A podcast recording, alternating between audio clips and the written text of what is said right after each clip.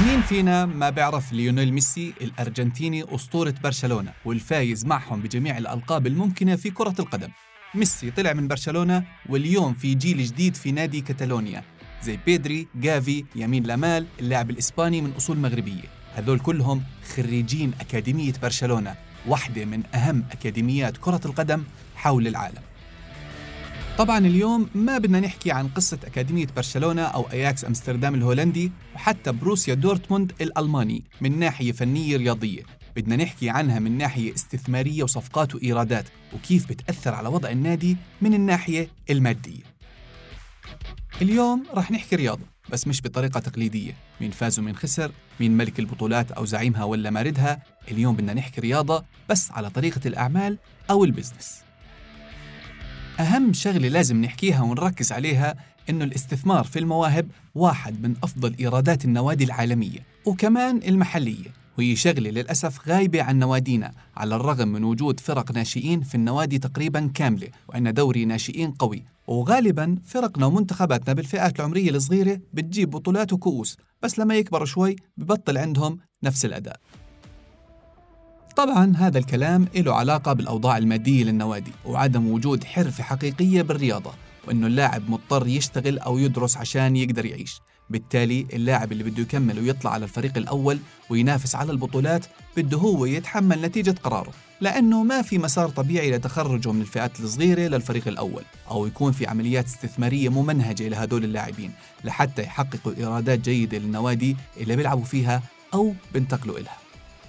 خلونا نطلع شوي من المحلي ونحكي عن أكم نموذج عالمي عشان توضح الصورة بشكل أكبر على مستويين.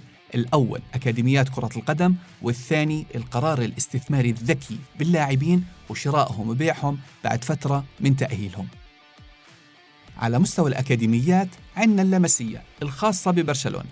لمسية خرجت الأسطورة وأفضل لاعب في العالم ثمان مرات ليونيل ميسي.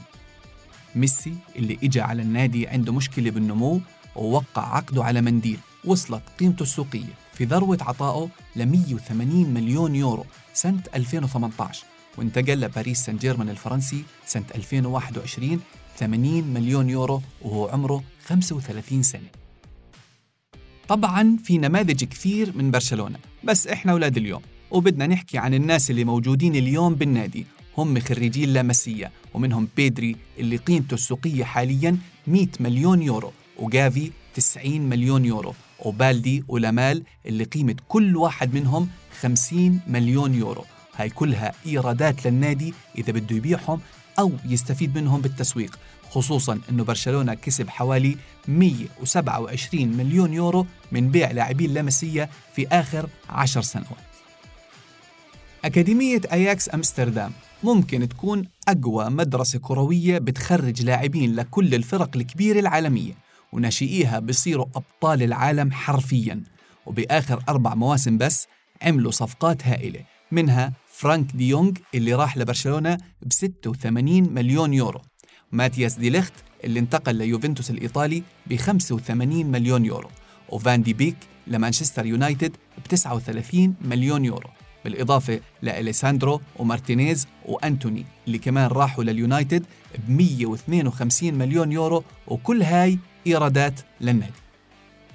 في المقابل بوروسيا دورتموند الألماني عنده أكاديمية ممتازة وبتخرج لاعبين بس كمان عنده رأس مال مغامر. بيشتري لاعبين صغار بمبالغ قليلة وبيستثمر فيهم ببيعهم بعد تأهيلهم لفرق كبيرة. آخرها صفقة جود بيلينغهام. اللي اشتراه النادي ب 30 مليون يورو وانباع لريال مدريد ب 103 مليون يورو. قبل فترة بسيطة أخذ جائزة أفضل لاعب في أوروبا.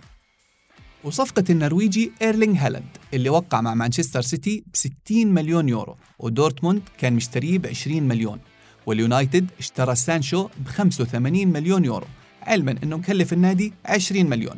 وبوليزيتش ابن أكاديمية دورتموند انباع لتشيلسي ب 64 مليون يورو. وقبل فترة بسيطة أخذ جائزة أفضل لاعب شاب في أوروبا. طبعا هاي الأرقام الهدف منها نشوف النقص عندنا في الفرق المحلية بموضوع الفئات العمرية والاهتمام فيها. ونشوف قديش ممكن تكسب النادي في البطولات أولا ومن ناحية الاستثمار في الرياضة. فعليا الأندية عندنا ما بتهتم بفئات الناشئين من ناحية استثمارية. كيف ممكن تستفيد من اللاعبين وتأهلهم لزيادة إيرادات النادي المادية ومن البطولات اللي بتحقق في نهاية الموسم عائدات كبيرة.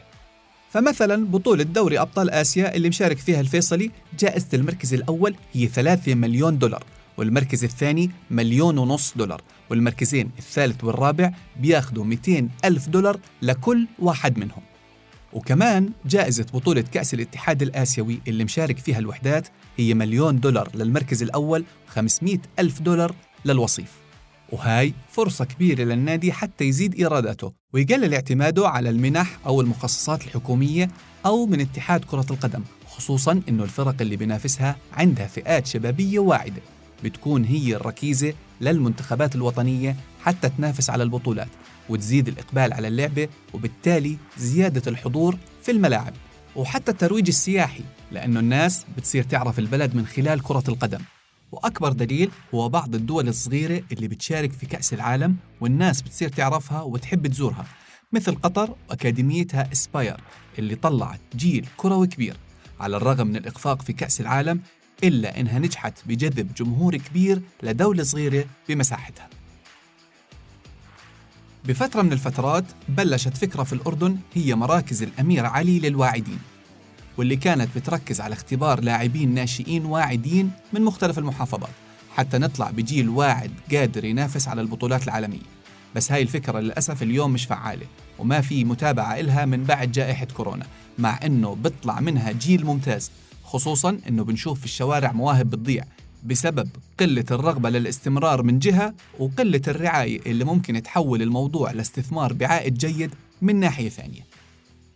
بالمناسبة عنا جيل كروي اليوم بنشوف إنه الاستثمار فيه ناجح زي موسى التعمري اللي بيلعب بفريق مونبلييه الفرنسي وصارت قيمته السوقية حسب موقع Transfermarkt 5 مليون يورو. ويزن النعيمات اللي كان محترف بالأهلي القطري ولعب مع فريق سيلانجور الماليزي وقيمته السوقية حوالي 600 ألف يورو وغيره كثير من اللاعبين المحترفين في الدوريات العربية.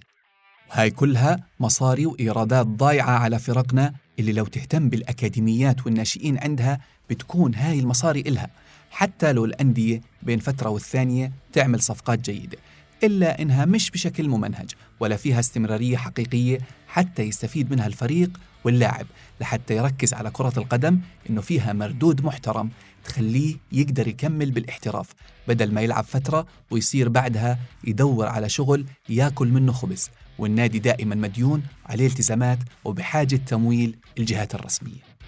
طبعا هاي نماذج للاعبين بلشوا من فرق محلية بدون دعم حقيقي.